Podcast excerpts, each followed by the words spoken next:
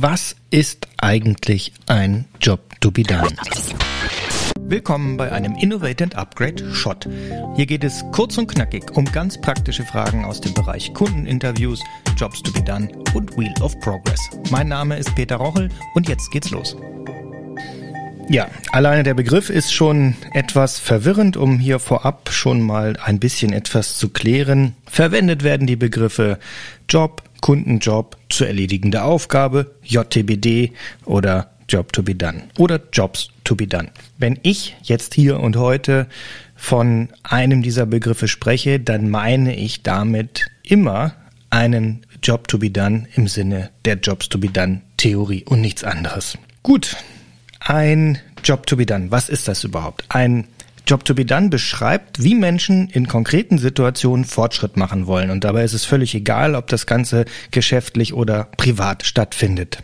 Gute Beispiele für einen solchen Job to be done könnten etwa sein, hilf mir dabei, ein Loch in die Wand zu bekommen oder hilf mir dabei, ein Bild aufzuhängen oder hilf mir dabei, schöner zu wohnen oder hilf mir dabei, als guter Heimwerker zu gelten und so weiter.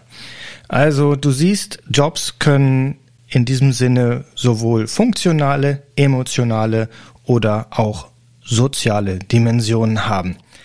Für alle diese Jobs oder Jobs to be done könnte ich einen Bohrer beauftragen, um ihn, also den Job, komplett zu erledigen oder zumindest einen gewissen Fortschritt dabei zu machen. Genauso gut hätte ich aber auch etwas ganz anderes damit beauftragen können.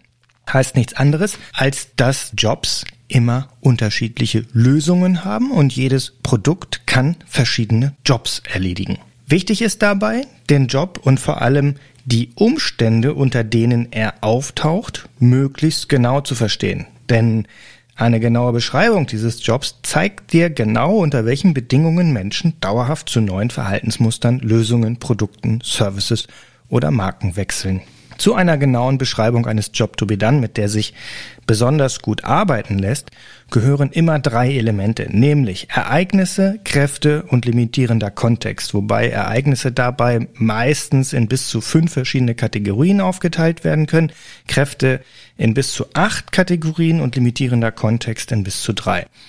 Auch hier ist es wie bei allen Dingen, damit es nicht zu komplex wird, gilt hier die Faustregel, so viel wie nötig, so wenig wie möglich. Jobsbeschreibungen kann man beispielsweise besonders gut darstellen auf einem Canvas wie auf dem Wheel of Progress. Tja, was bringt das Ganze? Also allein die Perspektive der Jobs to be done Brille hilft dir dabei, diese unsichtbare Mauer zwischen der Anbieterperspektive und der Kundensicht aufzubrechen, also das Problem-Solution Gap etwas überwindbarer zu machen. Das ist nämlich dafür verantwortlich, dass ein hoher mehrstelliger Prozentbetrag aller Innovationen scheitert.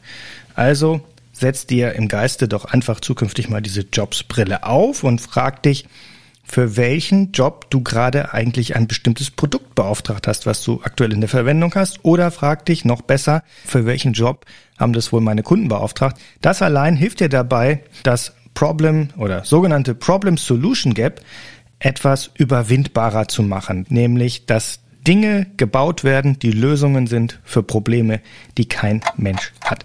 Tja, und das war's auch schon wieder für heute. Mehr zur Jobs to be done Theorie erfährst du in Episode 3 der ersten Staffel. Da bespreche ich das Thema zusammen mit Eckhard Böhme. Bei Fragen zum Thema oder wenn du Hilfe benötigst, dann melde dich gerne bei mir oder hör doch mal rein, wie beispielsweise die Implementierung von Jobs to be done in ein Research Management aussehen kann. Alle Links zu dieser Episode in den Show Notes wenn du keine Episode mehr verpassen möchtest, dann abonniere diesen Podcast. Wenn er dir gefallen hat, dann freue ich mich riesig über ein paar Sternchen, eine Bewertung, zum Beispiel bei Apple Podcast. Ansonsten sonnige Grüße und ich hoffe, wir hören uns bald wieder.